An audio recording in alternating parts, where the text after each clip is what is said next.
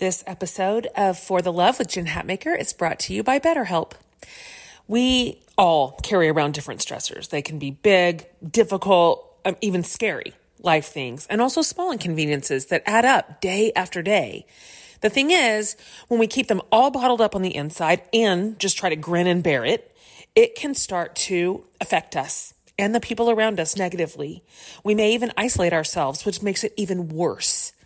Therapy is a safe space to get things off your chest and to figure out how to work through whatever's weighing you down. This was the case for me when I was at the highest stress level in my life, where the stress was even having physical consequences for me. Therapy was a huge part of my healing journey to learn how to manage the stress. So if you're thinking of starting therapy, give BetterHelp a try. It's entirely online and it's designed to be convenient, flexible, and suited to your schedule. Just fill out a brief questionnaire to get matched with a licensed therapist, and you can switch therapist anytime for no additional charge. Get it off your chest with BetterHelp. Visit betterhelp.com slash for the love today and get 10% off your first month. That's betterhelp, H-E-L-P dot com slash for the love. Welcome to For the Love podcast with best-selling author Jen Hatmaker. Come on in and join us for a chat with Jen and friends about all the things we love. Now, here's Jen.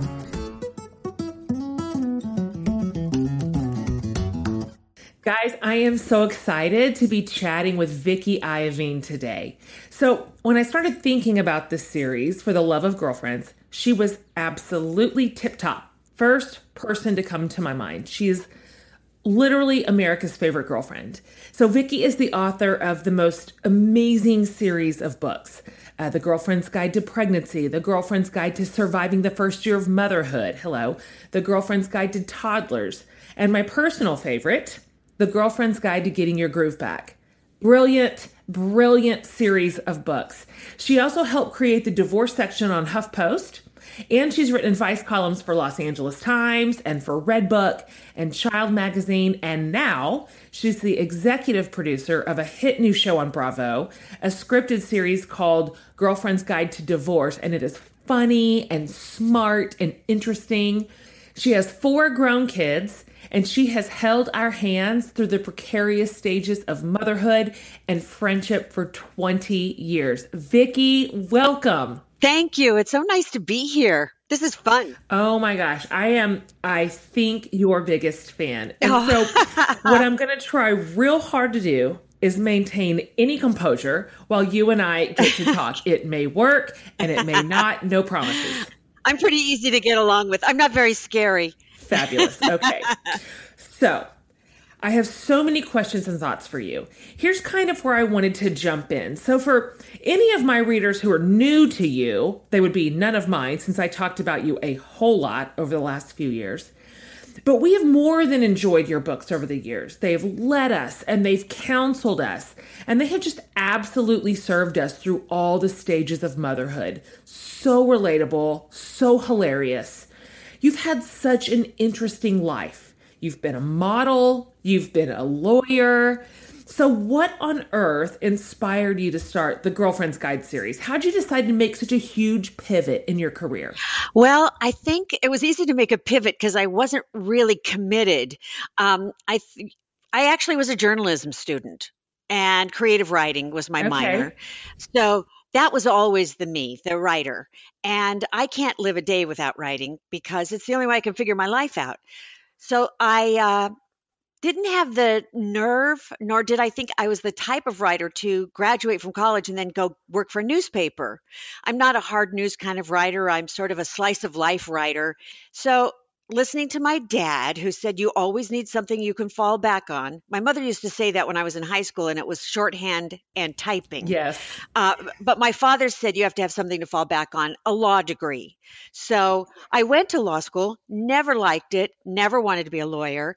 In a break between uh, my second and third year of law school, I uh, heard that the local afternoon newspaper in Los Angeles, the Herald Examiner, was looking for an intern, and I applied for the job as the intern. And they uh, sent me my first story was to go undercover, meaning in a bathing suit, to an interview for the Play- Playboy 25th anniversary Playmate. Stop.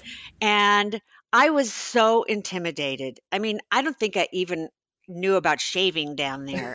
I, I wore I wore a one piece bathing suit with my Phi Beta Kappa key on my thigh, uh, just above just above my thigh. So anyway, I went and and I'm trying to interview people. I actually have a pad and pencil, just like Lois Lane, and but I'm standing there in a friggin' bathing suit. Right. So, so the, you know i'm getting my somebody's taking polaroids of me and i'm writing i'm filling out that questionnaire you know what kind of man turns you on and i'm making it all like a joke you know prince charles turns me on his ears are so regal you know that kind of stuff so um, I got a call a few weeks later saying that uh, I wasn't the 25th anniversary playmate. Big surprise there. Shocker.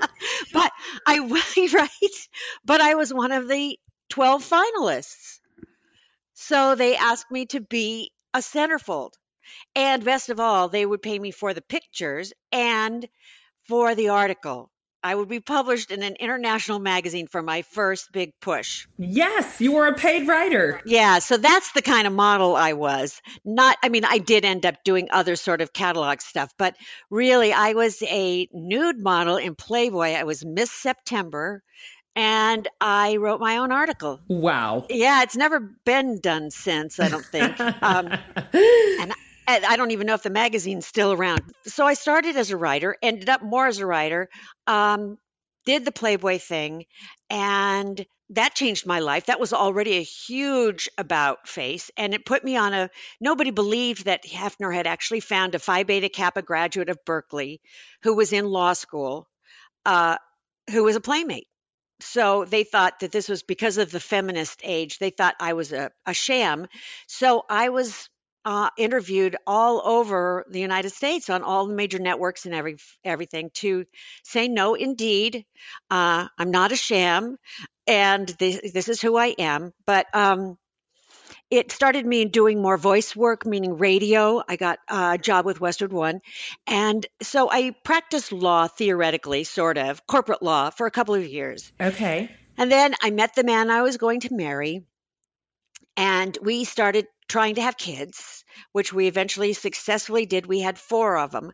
Uh, and having been a great student all my life, I had two law degrees by this point because I got one in Cambridge, England, at Cambridge University. So I was doing, I read all the books about pregnancy because you can teach me by book, you know, and I thought, and yet everything I read made me feel punier and worse about myself. Uh, and I thought, I, I have high standards. I can't be this ignorant and this lazy. But I was, or at least that's the way it looked, according to all the people who at that time were writing books without having a uterus. so I decided this is a sham. This is a male uh, dominant, uh, perpetuated sham. And so I uh, started writing. After my fourth child, I said, okay, I can understand being bad at the first time. Sure. I can under- understand being kind of bad at it the second time. But the fourth time, I was equally bad at it. So I, I figured I must know something that they don't know, or if only to save my dignity, I'm going to write my point of view. So I did, and I sold it to Simon and Schuster and they thought I they gave me forty thousand dollars for the first printing because I truly believed. I even used my girlfriend's real names right. in the book because I thought it was going to be sort of a vanity thing that I would buy all the copies and give them to my girlfriends, and that would be it. Sure, uh, but it became a bestseller, and it it just went crazy. So that led to all the other books. Oh, I love that story. I love that you wrote because you wrote what you needed. You wrote what wasn't there for you. You wrote what was missing in the marketplace. And it was, it so was. I remember, let's see, The Girlfriend's Guide to Pregnancy came out in maybe 2007. Does that seem right? I think 2008. Yep, 2008. That's right. I'm sorry. 1998. Uh, yeah, 1998. that makes more sense. 1998. That's right. Because it was new and I was pregnant with my first baby in 1998. Somebody put your book in my hands and it's like a black and white world came into color. You told the truth about everything. And I was just green enough to not know the difference, but I could tell when I read your take on pregnancy and childbirth, that's the real deal. I don't care what any of these other books are saying. This is how it actually goes down. I bet you hear a ton of stories from your readers about how all of your books have impacted them. Do you have a story, like a special one, a funny one, just a really memorable story that comes to mind that's special to you? Well, you know, it's so funny because uh, what happens still and this book has been out for 20 years it's it uh, it still happens that people will hear my name uh, I'll be introduced socially, and someone will say, Oh my God, I had my baby with you. Yes. When it first came out, it was almost as if when I would go to uh, shopping malls and stuff, it and I was doing a lot of TV at the time, so people could recognize me, and people would come up with strollers and say, "Look, Vicki, it's Larry," you know, the baby, in the, and I and they expected me to know him, yes, because we had had the baby together so i always made a special point of stopping and admiring all the babies and and talking to the moms. I loved it. The reason why i can write these books is because i love my women friends and i can't remember most things in life but if you've told me your labor story i will never forget it. And and i and everything about whether you ch- your child was a biter or hard to potty train or whatever. I those are the things those are the that's the meat of life to yes, me. Yes it is. And that's that's what i love to write about. Um, and i also i think what i've learned over the years it's it was coming true for me in the first book but what i've learned over the years is there's nothing funnier than humans trying to pretend that they control the universe. Amen. And i have watched women raise their kids according to apps on their phones. Sure. Logging in every poo poo and the color from a from a drop down of showing you the different colors it might be. Um, and the he- baby head helmets and the all the things that I think just chill. It just gets harder from here. Thank you. That is a good word. I'll tell you, as one of your earliest readers, your book hadn't been out obviously a year. When I tell you I read it cover to cover, I mean I took it to the delivery room with me room with me. I'm not joking. It was in my bag. I felt like I needed your counsel in the moment. I took a couple of things away from your books that were so invaluable to me, and not just in that season, but forever. Uh, not the first of which is that you are one of the first voices that I heard with warmth and humor and credibility do really important things like denounce the mommy wars and take everything out of this incredibly overly earnest, uh, precious stratosphere and bring it down to the earth where we actually live. I I needed to hear it at the beginning with baby number 1 when I was absolutely prepared to go completely overboard. You you helped me not to be too precious and to have a lot of grace, not just for myself but for my friends. And we're going to move into that girlfriend space because you're just as gifted at the girlfriend space as you are at the parenting space. You really did, like for an entire generation of us, help set a precedent for girlfriends in our life. I remember reading about your friends and, of course, how you call them by name, which is so warm and endearing. And it just communicated something to me that this is the way you do life. This is the way you raise your kids. You bring your girlfriends deeply into your life and they stick and they stay and you invest in them as much as you're investing in these kids of yours. And it was such an important message at such an important time that I have now carried on like that for 20 years. Can I um can I tell you one other story? Yeah, please. And I'm going to tell you this and I'm just going to say in advance that I'm sorry. So I want to tell you one other way that your writing and your books have impacted me. Oh, this is so humiliating. Wow. Okay. So I also, um, I'm like you. I've always loved to write. I studied English, but I didn't, you know, I mean, who makes a living as a writer? Who does that? What does that even mean? Right. Boy, don't I know. Like, what is that? I, I guess I'll get a sensible, sensible job. I was a teacher. and when I read your first book, I'm pregnant with that first kid, and I'm still a teacher at the time. I was in the classroom. Your tone and your style of writing, it blew my mind. I had never read anybody who had taken what a lot of people would consider a serious subject childbirth, pregnancy, and treated it with such laughter and honesty and humility and warmth. And it was so meaningful to me to be invited into your words. I felt like I was your friend. Uh. And a few years later, when I started writing myself, I emulated your titles in my very first book title, and your lawyers had to send me a ceased and desist letter. I'm, I'm so sorry, Vicki. Will you forgive me? Oh my God. Here I am, oh, apologizing oh, 20 years you. later. I am so sorry. You are my hero. You are my idol. I didn't know how else was doing it. Oh, you taught me how to be a writer in so many ways. Just the way that you bring your reader in and she feels so precious to you. And I will tell you that I have tried to do that for my entire writing career. I'm so sorry about the plagiarism. um, I love you and your writing. Well, isn't that the sincerest form of flattery? That's what I say. I, I appreciate it. Thank you. You know, one of the things that I think uh, broke down the barriers for I hoped for girlfriends and I, I did it via pregnancy, but it was really about life and your girlfriends, um, as you've stated. And that was that I told you, my, my readers, all my deepest, darkest secrets. So you knew that I'd made mistakes you knew that the first time I cut my son's fingernails, I cut the tip of his thumb off. You knew that, well, almost, it looked like it to me. It bled like a mother. Sure. And you knew that even after six weeks postpartum, I didn't want to have sex again. Uh, you knew all of those things that nobody would tell you. Mm-hmm. You knew that I was horny as hell in my pregnancy, like yes. waking myself up with orgasms.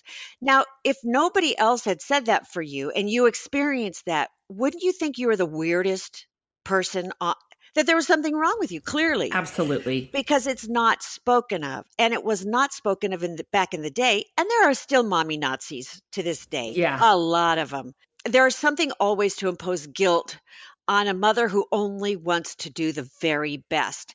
Since the very best is uh, usually not possible. Perfection is rarely possible. That leaves a lot of self loathing for us. So I wanted to say, you know, when you're listening to that woman rage on about formaldehyde in some mattress, um, just know that she puts her child to bed with a bottle.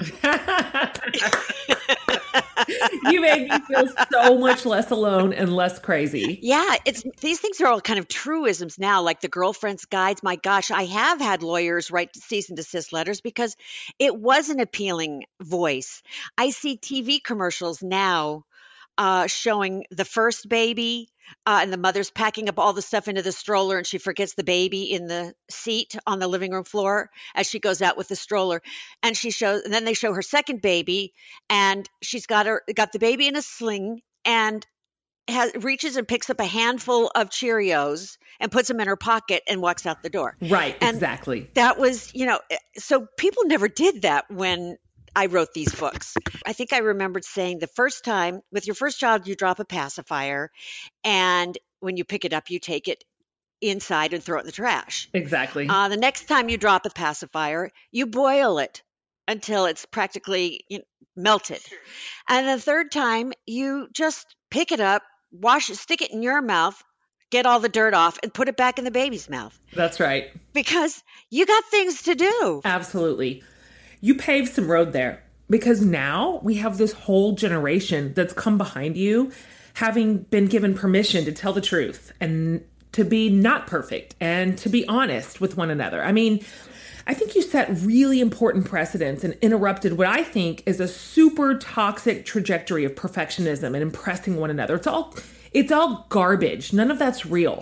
It's still. Do you think it's getting? Uh, you know, I um, have two daughters of my own, and my husband has a daughter, and we have two daughters in law, and it's baby making time around here. Sure. So um, I watch as they're and they're all very generous about sharing their pregnancies with me, you know, and tell, and talking about them and and letting me s- drool all over their children, uh, which is my favorite thing now. But uh, I do still feel that there are some people uh, for example, we have a nursing station. It's a company called the Nursing Station. And they were originally, when, way back in the day for me, you could rent breast pumps from them. They would give you nursing lessons, but it was basically just a rental store. Well, it, now it's an exclusive club that you can't even get into. Hmm because you've got to be so la leche and also from the west side of LA and also uh, cute and whatever else. It's there are still a lot of divisions over child rearing. There are, and I hear what you're saying. I don't know if my experience is common, but I feel like a portion, a huge portion uh, of my sort of freedom and liberation in raising my kids and being an honest person while doing it has so much to do with the girlfriend tribe that I assembled early on, which is how you've led us all along. You so wisely connected the girlfriend piece to the mothering piece. And to me, that's the thing. When I when I have the safe friends, the real friends, the genuine ones, the ones who are not trying to impress one another, simply just trying to get through this thing together, that for me has made all the difference. Can you talk a little bit about why it was so early on you knew to include the wisdom of of healthy girlfriends in this life that we're living? I would love to talk about that because it's essential to me, and uh, it's still it it. I don't. I'm not raising children. I'm, uh, but I still have for 30 years the same friends. You know, whether it's from high school, college, jobs. Most of my friends were truly made on the playground. Mm. You know, with my kids I met their the other kids' parents, and we found ourselves like minded. Um, first of all, I think women are really funny. I like our sense of humor and I like giggling a lot. So I'm always attracted to being with women. I think we're incredibly strong. And I love our role in families as uh, tradition makers and fire keepers and all that sort of thing. That's always appealed to me. But I remember when I first wrote this book, I got so many letters from people saying, I'm so jealous. I don't have girlfriends like you do. I don't know anybody here. I just moved here. And it became clear to me that people didn't know how to look for friends. Mm-hmm. And so I I would spend a lot of time giving conver- you know giving talks and and uh, writing letters to people explaining you have to be it's like getting uh, getting back in the dating circuit after you've been single I mean after you've been married so you have to really make a point out of it and you can some things make it easy. College is a great place to meet friends uh, you know uh, mommy and me classes uh, later in your life maybe mahjong lessons but sure. but, you have to really go and look for them. And there are certain places where you'll find other like-minded people whether you volunteer in the classroom at your school or uh, but you and you also have to put yourself out a little bit. Yes. You have to make yourself a little bit vulnerable um, and not be afraid. 100%. This is a no risk, no reward scenario. Exactly. And uh, if you think you're going to tell somebody something and they're going to use it against you, so what's the worst that could happen? Yeah. What's the very worst that could happen? The ch- the possibilities for success are so profound, and to have a friend like we have, that I've had friends for thirty some years. I have other friends I've had for five years, but I don't lose the friends. You know, you get, you make them, you keep them. As long as you don't ignore them, you keep them. That right there, when they're well tended to and nurtured, those Yeah. friends for life are the best kind. Sometimes the most Yeah. rare kind, but the very best kind. I've read all your books, obviously, love them all. My favorite one was The Girlfriend's Guide to Getting Your Groove Back. And I think it's because I hit some snags there that I wasn't prepared for. You know, you sort of go in eyes wide open when you have a brand newborn baby. You know, at that point it's it's all hands on deck. You're in the weeds, you know, but I I think when my kids were finally I have 5 kids by the way. I mean, it's just absurd. And so I think when they all went to school again, I like you so aptly noted, I just kind of felt myself a little bit at odds. and my career was going to take a turn, and I didn't quite know how to reinsert my life into friendships. Uh, this is something that you wrote in that book. You said, I hate to admit it, but as your girlfriend, it's my job to speak the unspeakable. Sometimes we're so overextended with our husbands, kids, careers, and domestic business that making time for a beloved girlfriend can seem like just one more chore. It breaks my heart to say so, and I honestly believe that getting back into the groove is only fun if you do it with your girlfriends. But I don't know a mother of active kids who doesn't feel like she's bobbing in a sea of unreturned phone calls, belated birthday cards, and conversations cut short by the need to pick the kids up for water polo practice. So, it's that sense of being pulled in a thousand directions and only having so many hours in a day. That's the stage of life a lot of my readers and listeners are in right now.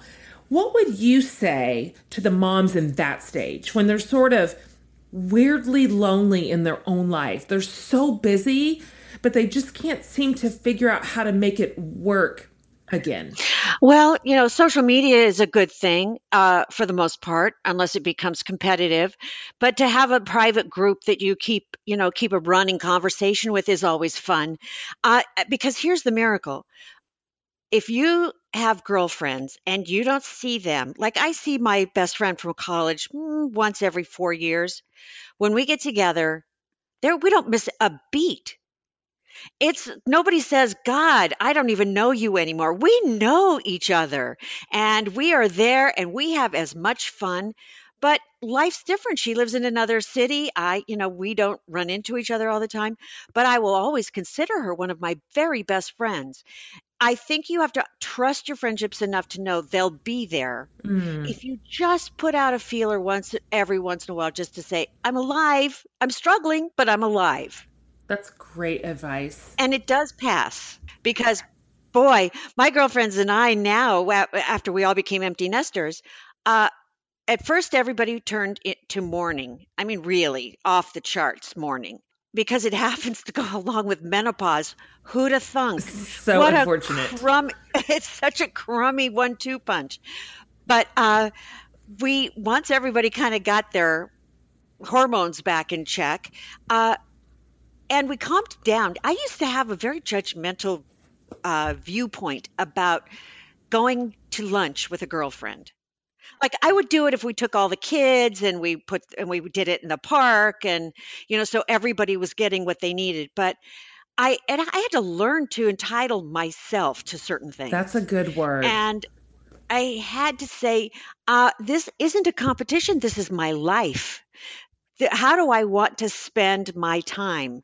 And I mean, if you could see my calendar, it is a joke because I have scheduled so many social occasions with my girlfriends, including like my joke, the Mahjong class, uh, which I just started taking a month ago, to uh, to all the works we do for breast cancer, and I'm on the board for Special Olympics International, and uh, so many other things. But this uh, you know, all even all that stuff I do with other women. That makes me so happy.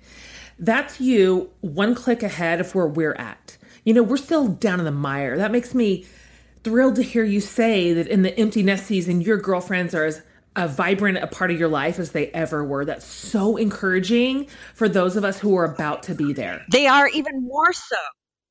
They are even more so. And you know, they're everyone is even more loving because we now know each other through thick and thin. We've seen everyone at their worst and everyone at their best, and we don't judge anymore. You can't do anything to become not my friend if you've been my friend for 20 years. Totally. I mean, I'll visit you in prison, whatever. totally. My girlfriend always says, I'll drive the getaway car, I'll bury the body. Let me ask you this. I read a quote that you said uh, In the most challenging times of our lives, it's essential to our well being that we bring our girlfriends along in the hardest, hardest moments. And you just kind of um, alluded to that. Can you tell us at all a time or season in which your girlfriends really supported you as you were going through struggle or, or suffering or loss that you couldn't have done without them? Well, if you get to be my age, you go through a lot of struggling and loss. And so I have many, you know, first of all, getting divorced. Yeah. Getting divorced, I'm, my God, if my girlfriends didn't come poking around and pulling me out of my bed, I probably would still be there. I lost my brother after a year of uh, taking care of him uh, when he had cancer, and my girlfriends showed up for me then. I lost my father that same year. Um, I was having a hard time, and uh, I w- didn't know how to express grief either. So I was um, not only bereft, but unable to even put words to it or to weep enough for it. And uh, so the fact that my girlfriends didn't expect anything f- from me, they didn't think I had anything that I needed to. I mean, they didn't expect me to say anything. They just would sit and let me be d- a mute. Uh, was incredible was incredible. And uh, that's the thing. Then we've all gone through it. One of your children seems to have a learning disability. Another child tests positive for leukemia. Another mother gets breast cancer. An- these are, this is the village. This is what happens. It is. Some, ch- you know, somebody's kid, eh, not to terrify you, but when your, ch- your children go off to college, usually somebody in that college freshman class will commit suicide. Yeah, that's right. Life is hard for everyone. It's fair. Yeah. And the bigger the kid, the bigger the problem because once they're 18, you can't control them anymore. You've done your parenting. You can't tell them what to do. Oh, it's just terrible. It's a terrible system. So you have to do all the best you can to take care of your relationship with your kid, be available. Your friends will understand if you're still in the mommy swamp because that's where you need to be most of this time. Besides, you have to fill out all their college applications because they'll never do it. I have a college freshman right now, and truer words have never been spoken. Getting into college these days is like running a gauntlet.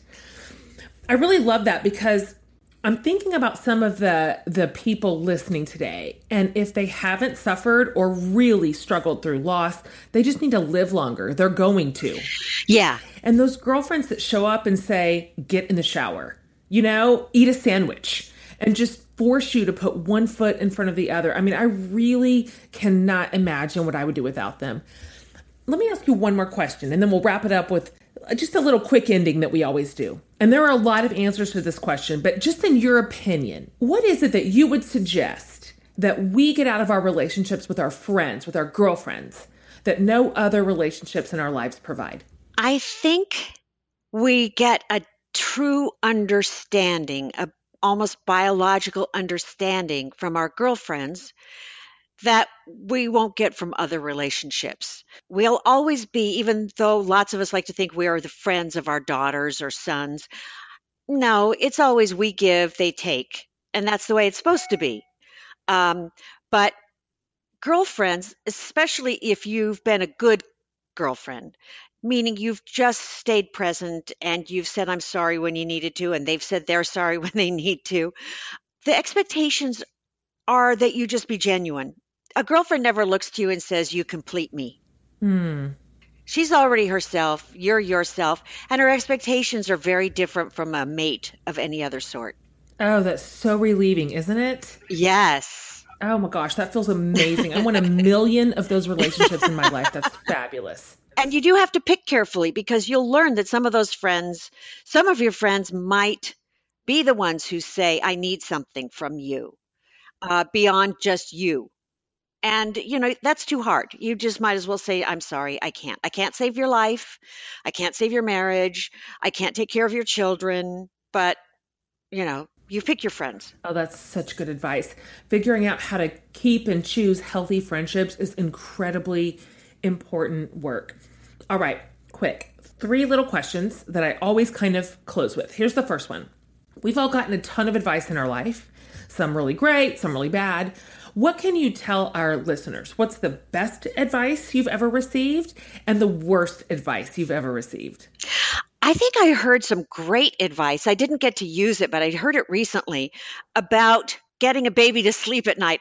I'd never heard of sleep nursing. Have you heard of that? Oh, I, am so old. I don't know anything new. Yeah, this is a new thing where uh, you pick up a sleeping baby and get it to nurse while it's still sort of sleeping and fill up and put it back down. And you kind of avoid that 2 a.m.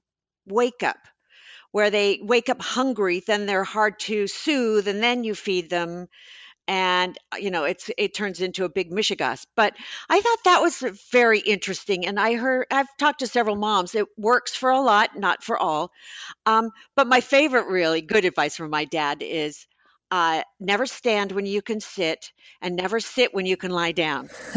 Yes. Wisdom of the ages. That's beautiful. And what's the wor- what's the worst advice? I oh i know. I got some advice one time from a woman who and I really loved this woman and tr- and respected her very much. And she said to me early on, uh, when I was married to the father of my children, leave the children and always travel with your husband for work, because when they're on the road, all sorts of things can happen, and the children will be fine. You need to stay active and part of your husband's life. Oh, dear. And I couldn't do it. Of course you couldn't. I had four little babies. And you know what?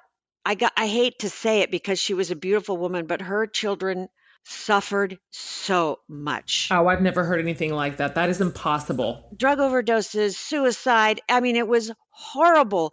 Her she needed to be home. I sometimes you have to say, I don't care if my husband is messing around on the road. I've got bigger fish to fry. Really? Or if he's going to, he's going to. He's gonna, yeah. Wow, that was the most unhelpful, impossible advice I ever heard. Okay, how about this one? Finish this sentence for us. You know I really love you if I ever do what for you? Mm. Let you live with me.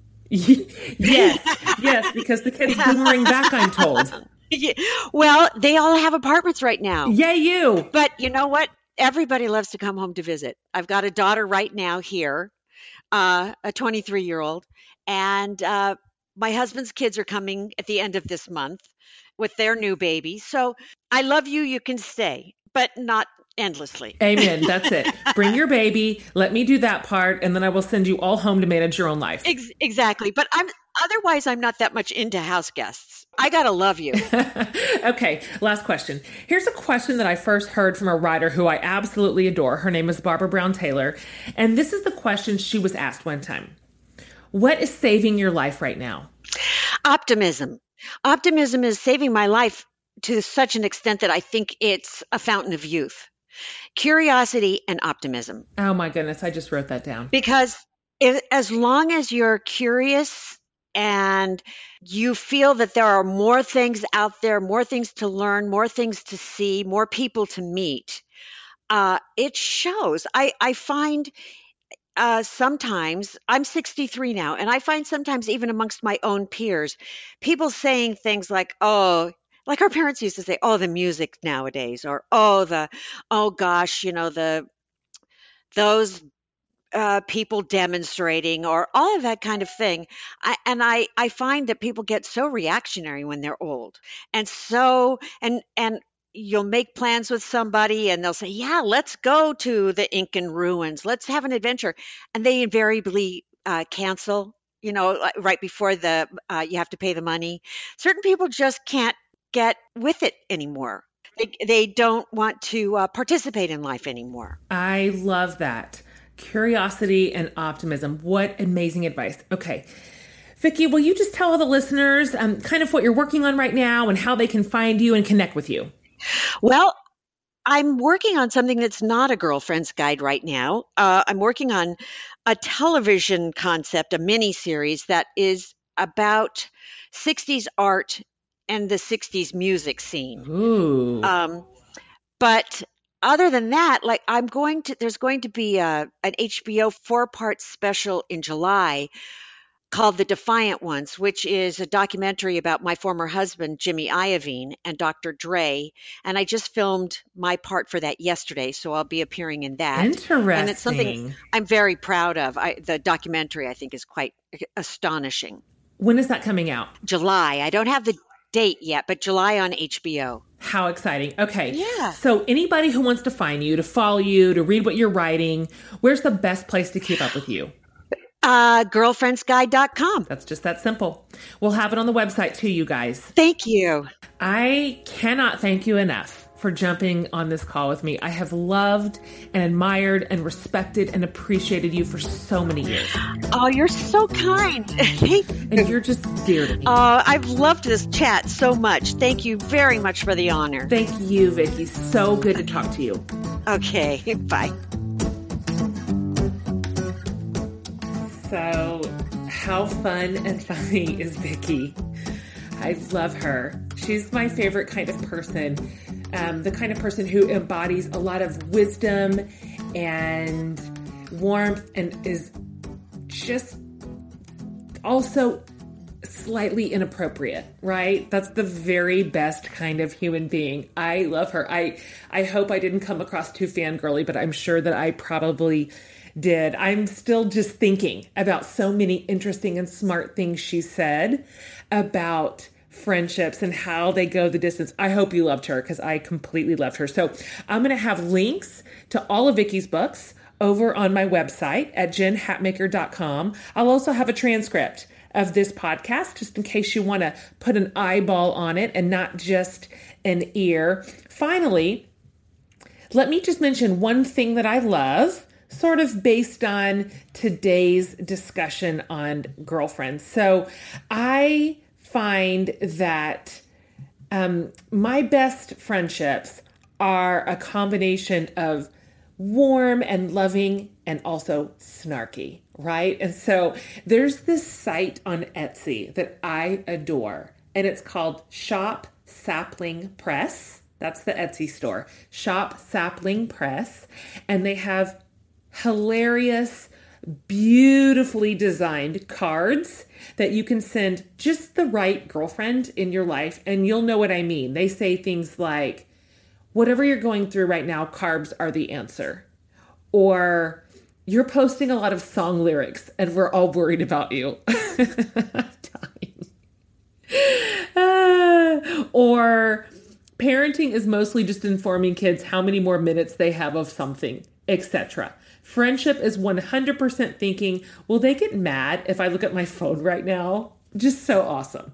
So I love those cards. I love sending them to the right friend at just the right time. I'll have that link over on my website too for Shop Sapling Press over on Etsy because sometimes that's just the right thing. All right, you guys, super glad that you joined Vicki and I today. Excited to tell you about my next guest in the in the series for the love of girlfriends. My next guest is amazing and smart and interesting her name is Shasta Nelson, and she has just this entire girlfriend space that she leads in. She's an author. She she puts on workshops and she teaches in corporate settings and she has retreats and trips. I mean, really, she is like literally an expert in girlfriendhood. Um, I've been all over her website. I've already taken some of her quizzes. She is so fascinating and so incredibly instructive. So you are going to want to tune in to the next episode with Shasta because she is an incredible guide through the wonderful peaks and valleys of friendship as adults. So join me next time with Shasta Nelson and thank you so much for hanging out with us today on For the Love. Thanks for joining us today on the For the Love podcast. Tune in next week when we sit down again with Jen and friends to chat about all the things we love. We love you, our listeners, so we want to be sure you subscribe to For the Love with Jen Hatmaker via iTunes or your favorite podcast provider so you don't miss a thing. And if you have a minute, please leave us a review. To become a part of Jen's online community, visit jenhatmaker.com and sign up for her newsletter. It's full of all the things you love, including free stuff. We love free stuff. Thanks for listening and see you next time on For the Love with Jen Hatmaker.